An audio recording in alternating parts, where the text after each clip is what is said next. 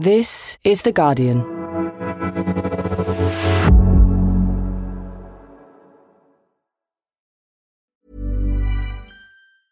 Tired of ads barging into your favorite news podcasts? Good news. Ad-free listening is available on Amazon Music for all the music plus top podcasts included with your Prime membership. Stay up to date on everything newsworthy by downloading the Amazon Music app for free or go to amazon.com slash news ad free. That's amazon.com slash news ad free to catch up on the latest episodes without the ads.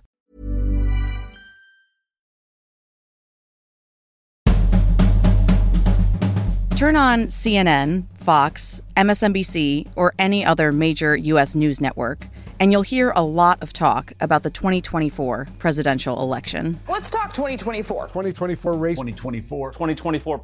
But there are actually several important races to keep an eye on this year, and one in particular is fast approaching. Early voting is underway in the high stakes race for the Wisconsin Supreme Court. Voters in Wisconsin will head to the polls on April 4th to determine who will replace Justice Patience Roggensack on the state Supreme Court. Milwaukee County Judge Janet Protasiewicz, the liberal candidate, sparred on a debate stage here this week with former Supreme Court Justice Daniel Kelly. It's down to the final two a liberal and a conservative, and the outcome will determine majority control of the court for at least the next two years.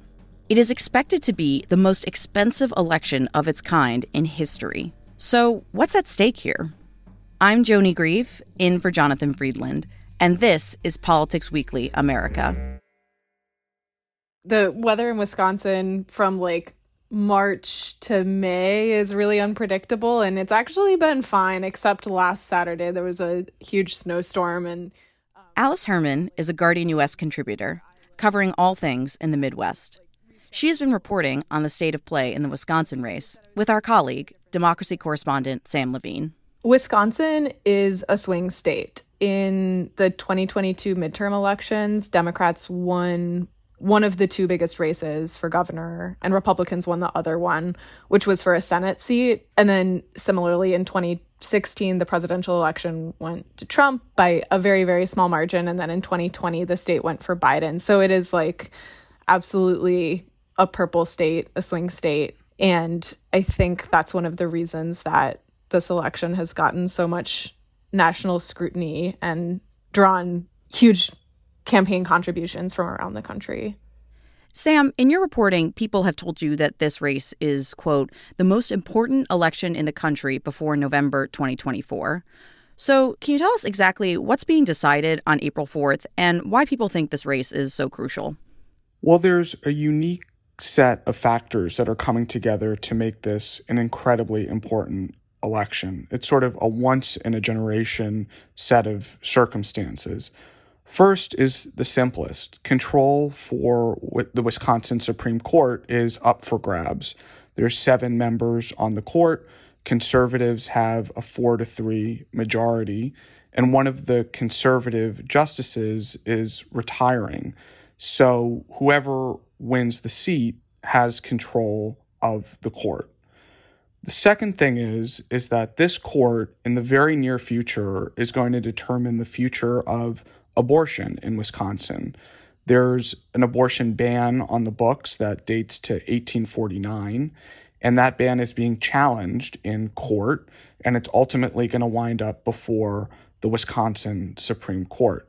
So, whoever has the majority as a result of this election is going to decide the legality of that abortion ban. The third reason is that this court is going to weigh in, very likely, ahead of the 2024 election on a range of disputes over election laws, voting laws. This happened in 2020. Donald Trump also tried to bring a lawsuit to overturn the election results in Wisconsin, and it was very narrowly turned away by the Wisconsin Supreme Court. So that's only elevating the stakes. So, Sam, tell us a little bit about the candidates. On the liberal side, we have Janet Protasiewicz, a Milwaukee County Circuit Court judge. And on the conservative side, there's Dan Kelly, a former state Supreme Court judge who actually lost his seat back in 2020. Let's start off with Kelly. What was his record when he was on the bench last time? And what are the attack lines we've seen against him this time around? Well, Dan Kelly was appointed by former Governor Scott Walker. And when he was on the bench, he was seen as a pretty solid conservative vote. Uh, it involves understanding that everyone has political beliefs, but you need to set those aside and you need to have a methodology so that when you analyze cases and write opinions, that it squeezes out all personal views and personal politics. He, you know, is not seen as someone who is particularly friendly to abortion rights. I think he's been endorsed by many anti-abortion groups. Uh, he is not friendly to LGBTQ causes. And after he left the bench in 2020, he went to work for the state Republican Party. The party hired him um, as a special counsel. One thing that came out in the January 6 investigations in Congress is that a former top official in the Wisconsin Republican Party said that they actually consulted with Dan Kelly on their fake elector scheme. This was the scheme that was underway in Wisconsin and many other states to send a slate of fake electors uh, to Washington as part of the effort to overturn Joe Biden's victory there. Alice, I'm going to go to you to tell us more about Janet Protasiewicz because although Kelly hasn't yet been available to talk to The Guardian, you did get some time with Protasiewicz. Why did she want to enter this race, and what issues is she running on? And it took a lot of time and thought because everything goes on the back burner for your life. I mean, everything. So, in our conversation, Protasiewicz talked a lot about her concern for democracy in Wisconsin and in the U.S. broadly. You know, there are all sorts of issues that we all care about. All the issues that we care about are going to come in front of this court, but primarily, primarily, our democracy is on the line based on our conversation, that struck me as kind of the main reason that she wanted to run. Her campaign has focused pretty heavily on on questions of democracy, but also on gerrymandering, Wisconsin's skewed electoral maps, and abortion. She has been very open about her personal support for abortion rights, although she has been careful not to talk about how she would rule in the event that the abortion ban comes before her in the Supreme Court. I mean, I think that there are so many issues that I'd be hard pressed to say that it's a referendum on abortion, but it's certainly an issue that concerns people. But that being said, you know, groups on both sides of the abortion fight have weighed in with, you know, individuals and organizations that support abortion rights, also supporting Protasiewicz and anti-abortion rights groups supporting Kelly. So those were kind of the main issues that she highlighted in our conversation. Protasiewicz has suggested that a victory by Dan Kelly would be really harmful for democracy. And she's convinced that another case will come to the Wisconsin Supreme Court questioning the validity of the election in 2024. Why does she think that, and how does she think that case might play out? Yeah, so I mean, she basically pointed to the fact that Wisconsin's a battleground state. We're a purple state. We have really close elections. I think it's highly likely, probably more than highly likely, that the results of the 2024 presidential election are going to come in front of our Supreme Court. And said, you know, there was a challenge in 2020, and why would that not happen again? And and she did seem quite convinced that that this would be presented before the Supreme Court in 2024. And Alice, you also spoke to voters in Wisconsin. From talking to people at gas stations, bars, and bowling alleys, what are the big issues driving their voting decisions right now? People talked a lot about abortion. That was probably the top issue that people I spoke with cited as as their primary concern in this election. I'm a believer in individual rights, and, and uh, um, regardless of my views on abortion, I don't think it's the government's view to, to or government's place. Uh, so we are pro against abortion, pro life. Yeah, um, the fact that that actually has nothing to do with the judicial system.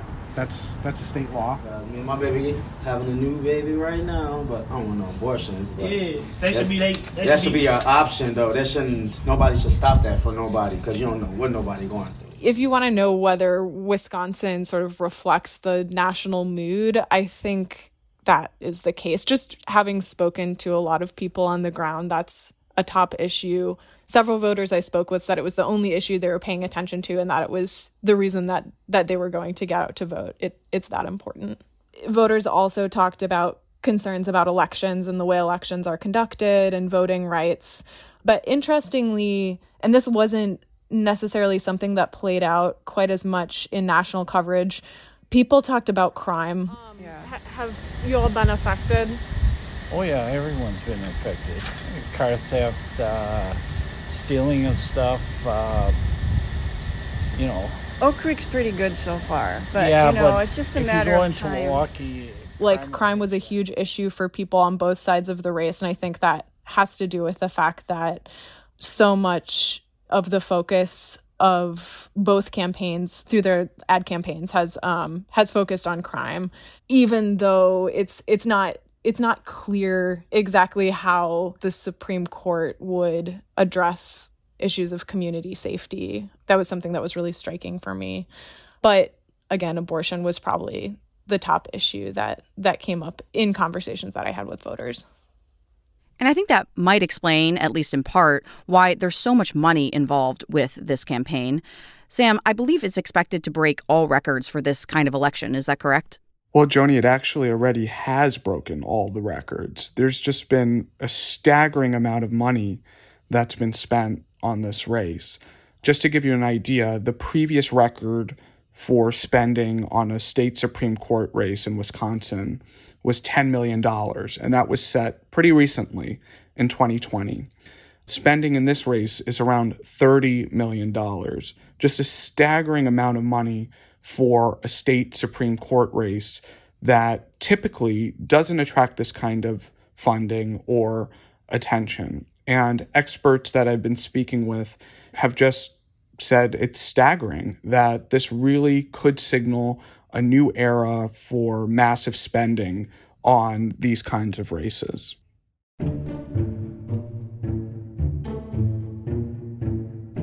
And I'm also fascinated by who is funding this election because a lot of it centers on one very influential family in Wisconsin, where different members of the family are actually picking opposite sides in the race. Can you explain that to us, Sam? It's the Uihlein family, and they're best known as being uh, conservative Republican Party mega donors, and they are well known on the national scene. But in this race in Wisconsin, two members of the family, Richard and Elizabeth, have set up a PAC that they're using basically to become the biggest donors to Kelly's campaign. Uh, the PAC is called Fair Courts America. Um, but on the other side, one of their cousins, Lynde Bradley, is donating heavily in favor of Protasiewicz. She's maxed out her donations to the Protasiewicz campaign, and she's also donating heavily to a PAC that is supporting Protasiewicz. So you have this split in this, you know, mega rich family in Wisconsin that's just putting a ton of money into this race. And I want to make sure that we talk about the role of election deniers in this race. And Alice, you wrote a piece on this very topic. We know that in 2020, the Wisconsin Supreme Court rejected an effort by Trump allies to challenge the election result, and that decision was made with just a one vote margin. Alice, if Trump ends up winning the Republican nomination next year, his allies might be looking to Wisconsin for help again, isn't that right? Without speculating about what's going to happen in 2024, I can say very confidently that the right wing, and in particular groups and individuals who denied the results of the 2020 election, have taken a really strong interest in this race. And that's sort of expressed in two ways. One, you have donations that have come directly to the Kelly campaign, and then you also have independent expenditures that are coming in from outside groups. So, for example, like on the side of just the endorsements and sort of vocal support that Kelly has gotten from election deniers, you have Charlie Kirk, who runs TPUSA or founded TPUSA, and he bra- who bragged about sending prote- protesters to the Capitol on January 6th. And he's basically said, you know, Kelly's our guy.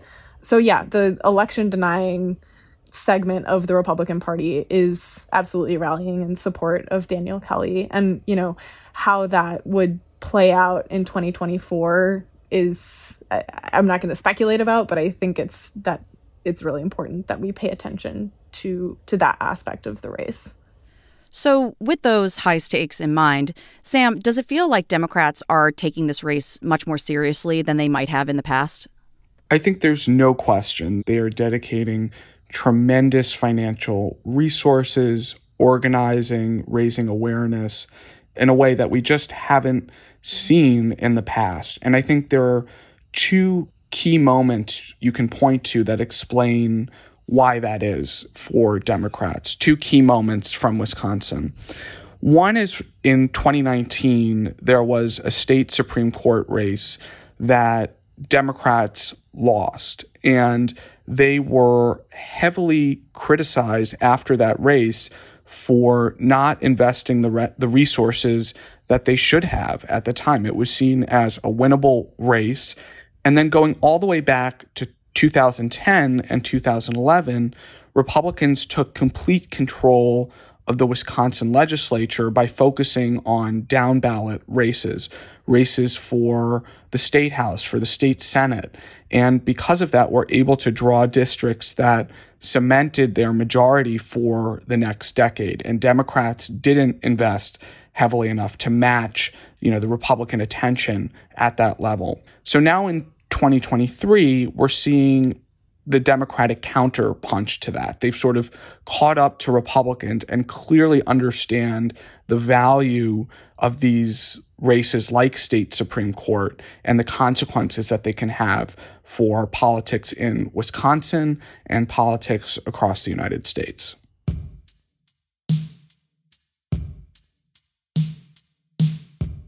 I think a Kelly defeat could significantly change the dynamics of Wisconsin politics.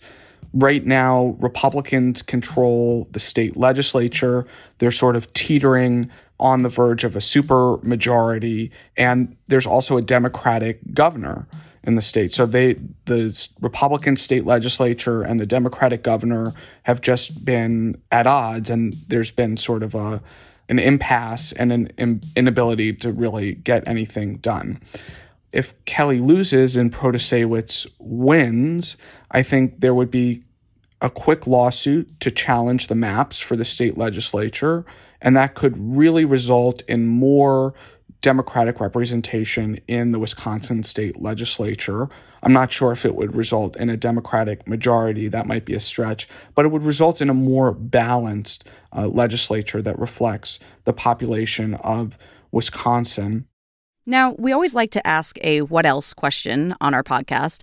And Sam, I'm going to stick with you on this because I know you've been following the many twists and turns of the defamation lawsuit filed by Dominion Voting Systems against Fox News. Dominion's $1.6 billion defamation suit against Fox News has showed us the network's panic in the weeks following Donald Trump's 2020 election loss.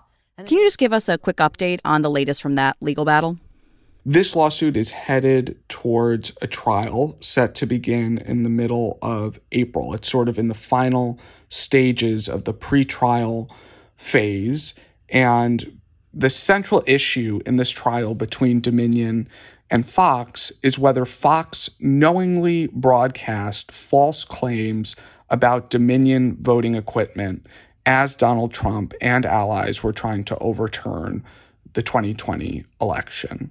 And Dominion, in what is very unusual for a defamation case, has been able to obtain reams of evidence from Fox showing that its hosts, producers, top executives at the network all knew that what the network was saying was false, but decided to broadcast it anyway.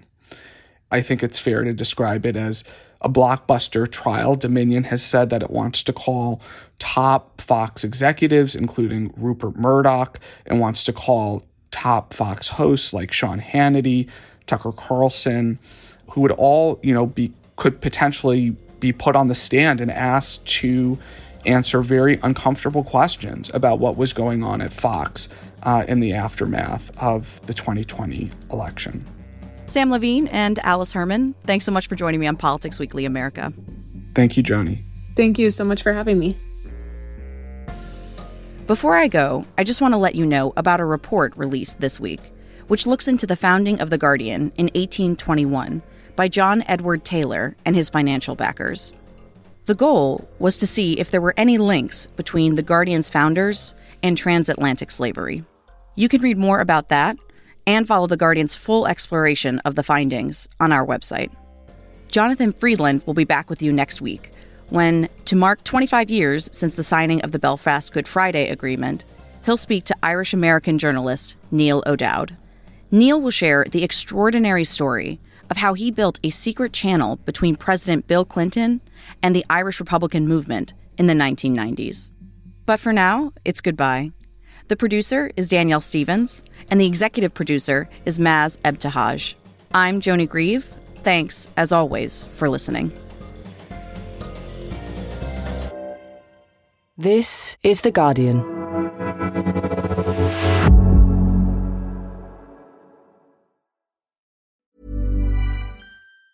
Tired of ads barging into your favorite news podcasts? Good news. Ad-free listening is available on Amazon Music for all the music plus top podcasts included with your Prime membership.